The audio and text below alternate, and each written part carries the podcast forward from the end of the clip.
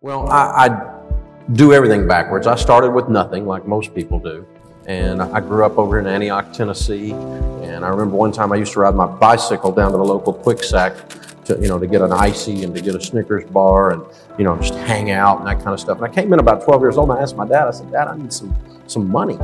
He said, You don't need money, you need a job. And, and, I said, he said, what can you do to earn some money? I said, well, I guess I could cut some grass. Some of my buddies are doing that. And he said, good, get in the car. I went, why?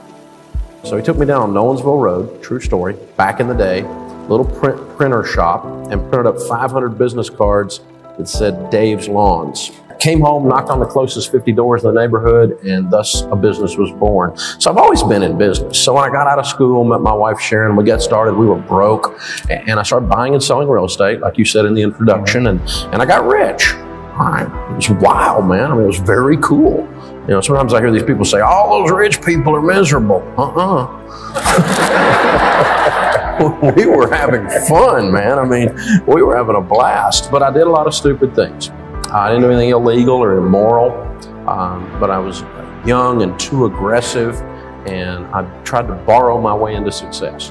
And those debts caught up with us. Uh, the banks got sold to another bank. The new guys looked down and said, There's a kiddos, it's a million bucks. 26 years old. They called our notes. We spent the next two and a half years of our life losing everything we owned there's not one biggest lesson. There's a bunch of them, but uh, you know, the one thing I think that I, I remember back when you know I was in, in school and, a business major, and I was so go get them, goal oriented, and I was going to do this, this, and this by the time I was 30, and I kind of, you know, intellectually, I, I probably didn't think this, but maybe in my emotions, I kind of thought that the trajectory from success was from here, where I was, to there. Right. And it's never that. It's always this weird, you go around and around, you go up and under and back and forth. And then when you get up on the gleaming mountain of success, you figure out it's really not gleaming. It's actually a pile of garbage. Uh, it's all the stupid stuff you did. You just happen to be standing on it instead of laying under it. And, and so, you know, when I've met with people who have grown huge ministries, you know, Franklin Graham over at Samaritan's Purse, uh, Billy Graham's son, or, or, or you meet with even a Peyton Manning, you know, or, or who, who's at the top of his game, or, or, you go and you meet people who are, you know, big time successful in whatever industry or ministry they're in. Um, they are people who have made a lot of mistakes. And so just be ready for all the mistakes and the pain that goes with it and the course correction that comes with it. And just don't quit then. The number one character quality probably of successful people is their person, their perseverance. Right. And, and, just don't quit. Right. You're gonna do things and you look back and go, gee, that's it's like looking back at your high school pictures or something. You're kidding.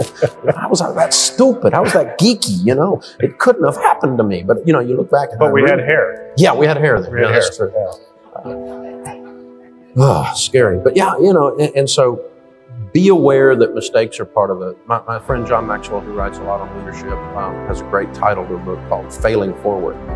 Lots of non fatal errors. And, you know, the old saying, what doesn't kill you will make you stronger. And, and just know that, okay, that I'm not going to ever do again. Set that one over here. That one I'm not ever going to do again. Set that one over here. And you pile those up, and eventually you stand on enough of those, and it's called wisdom. What I have discovered now, 30 years later, is that money makes you more of what you already are. It magnifies the good and exposes the bad brightly. If you have a temper and you get money, Lord, help the people around you. You will be a rageaholic tyrant. I mean, you, you will be out of control.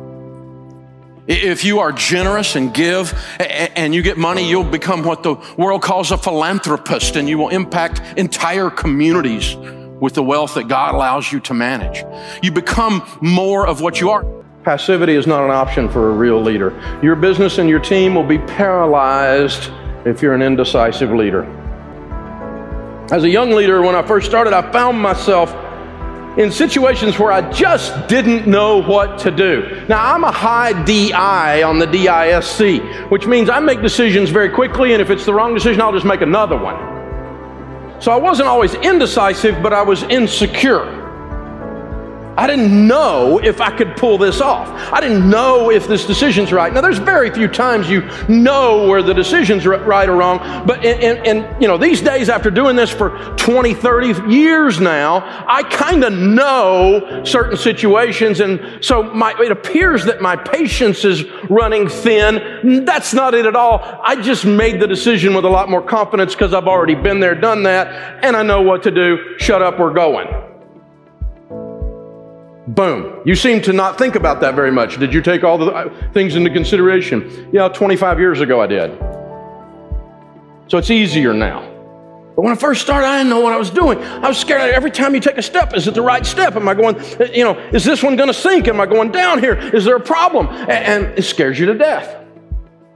Indecision, truthfully, in my case and in yours, when I was indecisive in those early days or insecure in those early days is caused by one thing, and that's fear. The only reason people won't make decisions is fear. And if you don't say you're afraid, then you're not being real, you're a liar. You are unsuccessful, overweight, broke, sad, depressed because of your excuses. And until you cut them out, you will remain the individual that you do not love. You want to start loving yourself? Stop filling your mind full of if you want to see success in your life, you've got to stop comparing your life to somebody else's. They might have had it easier than you, but nobody cares, and your goals definitely don't. You need to put the work in and find a path to success, anyways, because just getting mad that they had it easier than you did is not going to get you to the end goal in the first place. It's time to wake up. It's time to take advantage of life's opportunities and step into your power. You guys just keep putting it off, and eventually you're just gonna die never taking action because you kept saying I was gonna try to wait for the right time.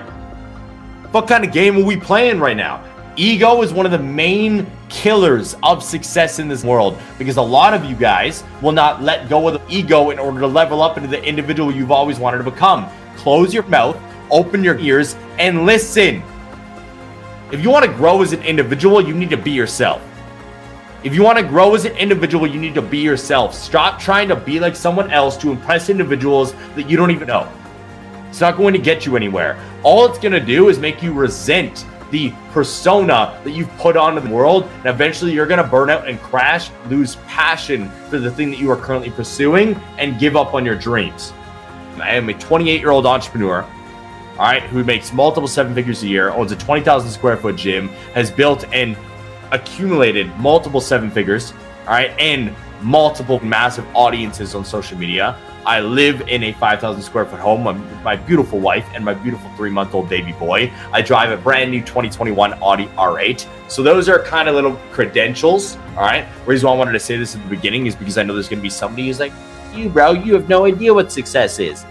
I also think it's important to kind of give you a little bit of an insight into who I am. Maybe this is the first episode you are ever listen ever listening to, uh, so you can then be like, you know what, like you know what, even though I don't really like this guy, he kind of has a point when he's breaking down. So let's be open to his opinion.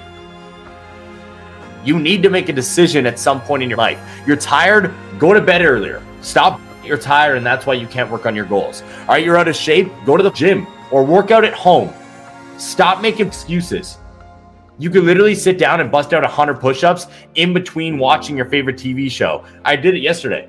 Now, again, I've been doing push ups on a continual basis almost every single day.